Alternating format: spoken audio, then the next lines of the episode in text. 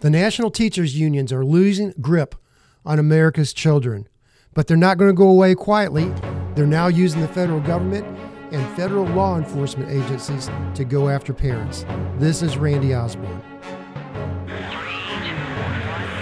Tranquility Base here. The Eagle has landed. Worldview Truth. One of what I probably see the only positive results from COVID is when schools closed their doors and took learning online. With this online, children was at home and parents had an opportunity to see and learn exactly what children were being taught from the public school system. Over years, parents have been lulled to sleep because the school boards, the school system has said, we're the experts we're in charge and we know how to educate your child. So leave that to us and let us educate your children. But parents found out instead of schools educating their children, they were indoctrinating their children in various philosophies such as critical race theory, socialism, communism, and LGBTQ agendas. When the schools opened again, parents began converging on the school boards, demanding answers. They began questioning textbook content. They found out social emotional learning was actually indoctrination techniques on how to disrespect family, disrespect authority, apologize for the race that God made you, and apologize for the gender that God made you. Parents began holding school boards accountable for their actions. They began questioning mask mandates. Parents began realizing that the school system did not have their children's best interest at heart. Most school boards didn't know how to respond to that. They did not know how to respond to parents that were demanding accountability from the school boards and from the school system. Parents began demanding answers on why schools were teaching children how to hate their country, how to disrespect their parent. So, what does the teachers' unions do? They decide to send a letter to their friend Joe Biden. And here's what the National School Boards Association writes to the President of the United States Dear Mr. President, America's public schools and its education leaders are under an immediate threat. The National School Boards Association respectfully asks for federal law enforcement and other assistance to deal with a growing number of threats of violence and acts of intimidation occurring across the nation. Local school board members want to hear from their communities on important issues that must be on the forefront of good school board governance and promotion of free speech. However, there must be safeguards in place to protect public schools and dedicated education leaders to do their jobs. And it goes on to say this NSBA believes immediate assistance is required to protect our students, school board members, and educators who are susceptible to acts of violence affecting interstate commerce because of the threats to their districts, families, and personal safety. You notice that little buzzword that they use or term saying interstate commerce? See, that's the only way that they were, would be able to get the federal government to get involved in this issue is by claiming that this is an interstate commerce issue. So when parents start demanding answers, the teachers' unions decide to go in for reinforcements and ask the federal government law enforcement agencies to get involved to stop these parents from demanding answers from the school boards. And what does Joe Biden do? He refers it to the Department of Justice, Merrick Garland. In a Senate hearing, Senator Ted Cruz questions General Merrick Garland. Let's listen and hear in on what Merrick Garland has to say. Under Barack Obama, the Department of Justice was politicized and weaponized. When you came before this committee in your confirmation hearing, you promised things would be different. I asked you specifically, quote, will you commit to this committee that under your leadership, the Department of Justice will not target the political opponents of this administration? Here was your answer, quote, absolutely. It's totally inappropriate for the department to target any individual because of their politics or their position in a campaign. That was your pro- promise just a few months ago. I'm sorry to say you have broken that promise. There is a difference between law and politics. And General Garland, you know the difference between law and politics.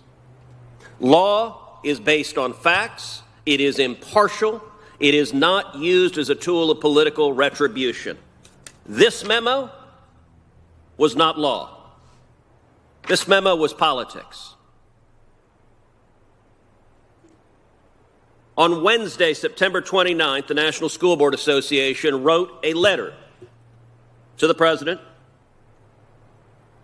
asking the president to use the Department of Justice to target parents that were upset at critical race theory, that were upset at mask mandates in schools, to target them as domestic terrorists.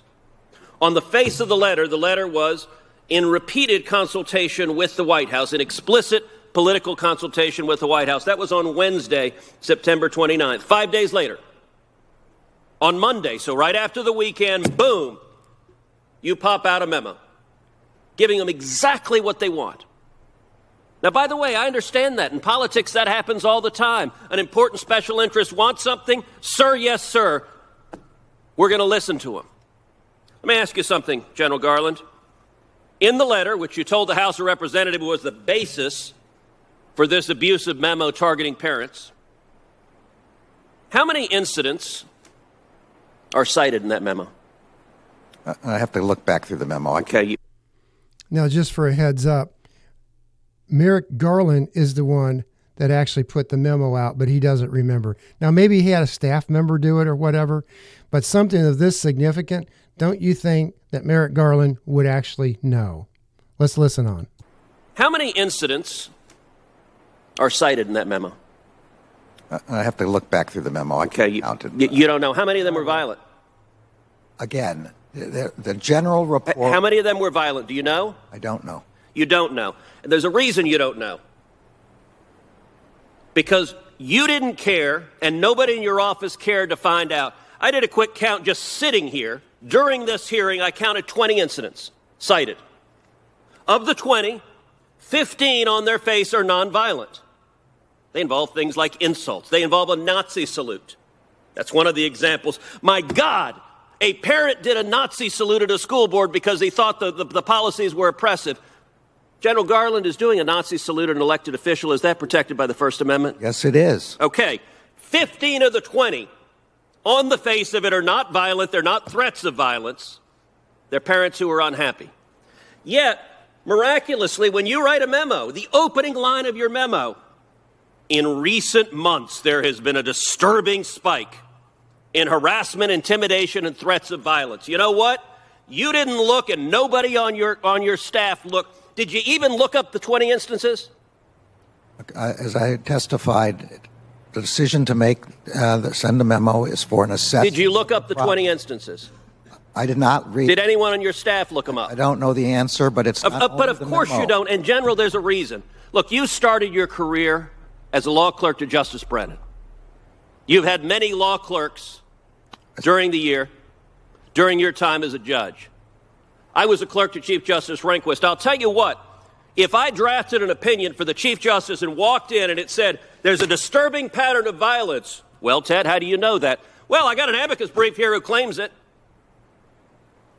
You would fire a law clerk who did that. Don't go anywhere. We will be right back. This is Randy Osborne. And I want to introduce to you a new podcast called World View Truth. Worldview Truth discusses conservative issues and battles that are important to you that you will not hear on mainstream media. Please follow, like, and share Worldview Truth with Randy Osborne. Thank you and God bless. Worldview Truth. This is Senator Ted Cruz questioning Attorney General Merrick Garland concerning the memo that was put out by the Department of Justice to go after parents at school boards. So let's continue listening and hearing what he has to say. Attorney General of the United States. This was not a tweet you sent. This is a memo to the Federal Bureau of Investigations saying, go investigate parents as domestic terrorists. That is not what the memo says at all. It does Is, not. is it what the letter says? That is not what. Is my- it what the letter says?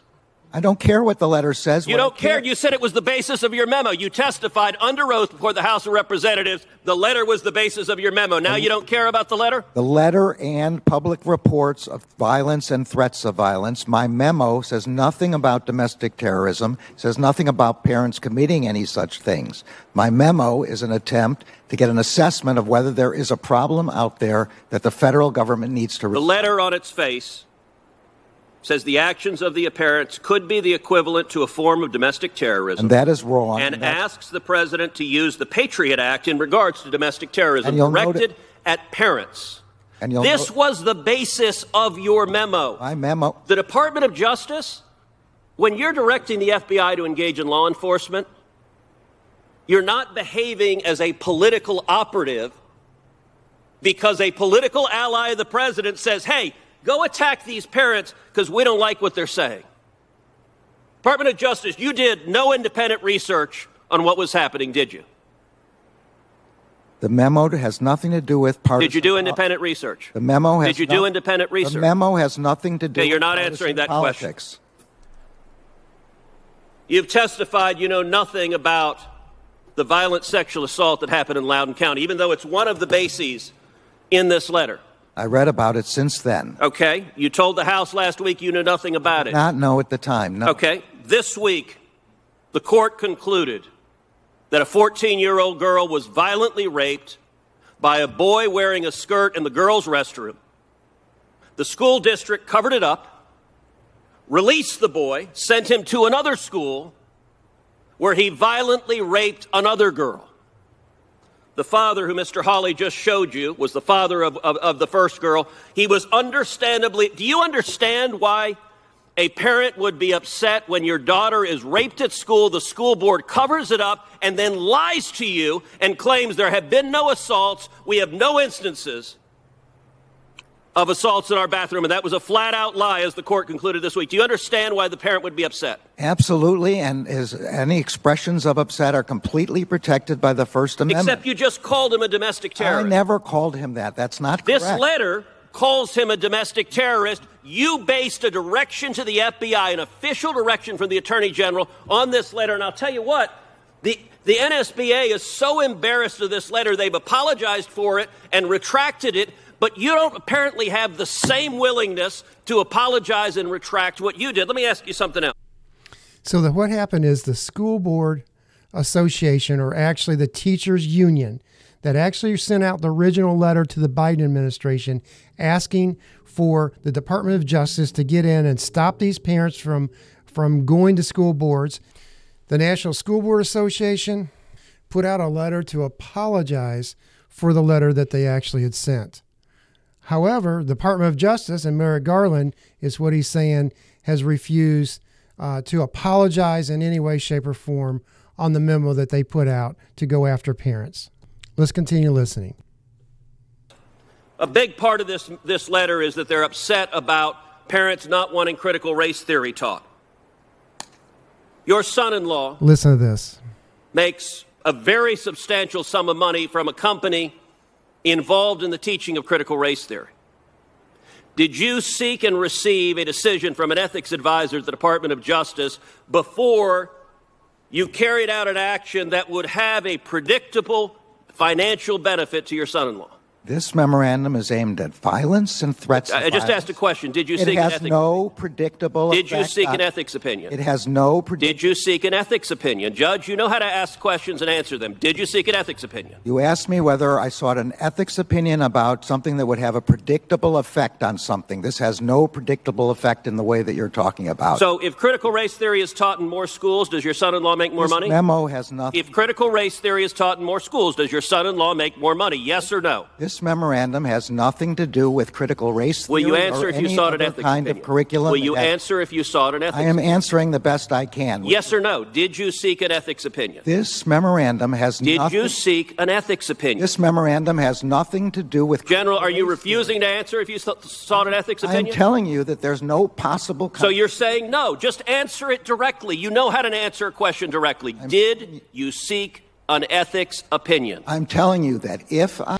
No use to continue that. Uh, Merrick Garland absolutely refused to answer that question because he did not seek an ethics opinion because it would profit um, his family in the event that additional race theory curriculum was uh, produced in the school system. And in the memo, that was one of the things that was identified was critical race theory. Um, and additionally, something else that was identified was a mask mandate right prior, after, or during the pandemic when children came back into the school system. If you are a parent, a grandparent, or even just a taxpayer that's paying the dole for the public school system, you must get involved. Our nation depends on it. These are our children that these educators are indoctrinating. This is the future of our nation. And if we allow this to continue, we will lose our nation. Do not be lulled asleep again. Parents are in control of their children's education, not the educators. Not the educators, parents are in control of their children's education. Not only are parents in control of their children's education, but parents are also in control of the development of their child. It's not a school board's decision to decide what's developmentally appropriate for your child. You, as a parent, have got to get involved and know exactly what teachers are teaching, what curriculum they're using, what textbooks, and also what books are they offering their students in the libraries. This is Randy Osborne. Until next time, God bless. Worldview Truth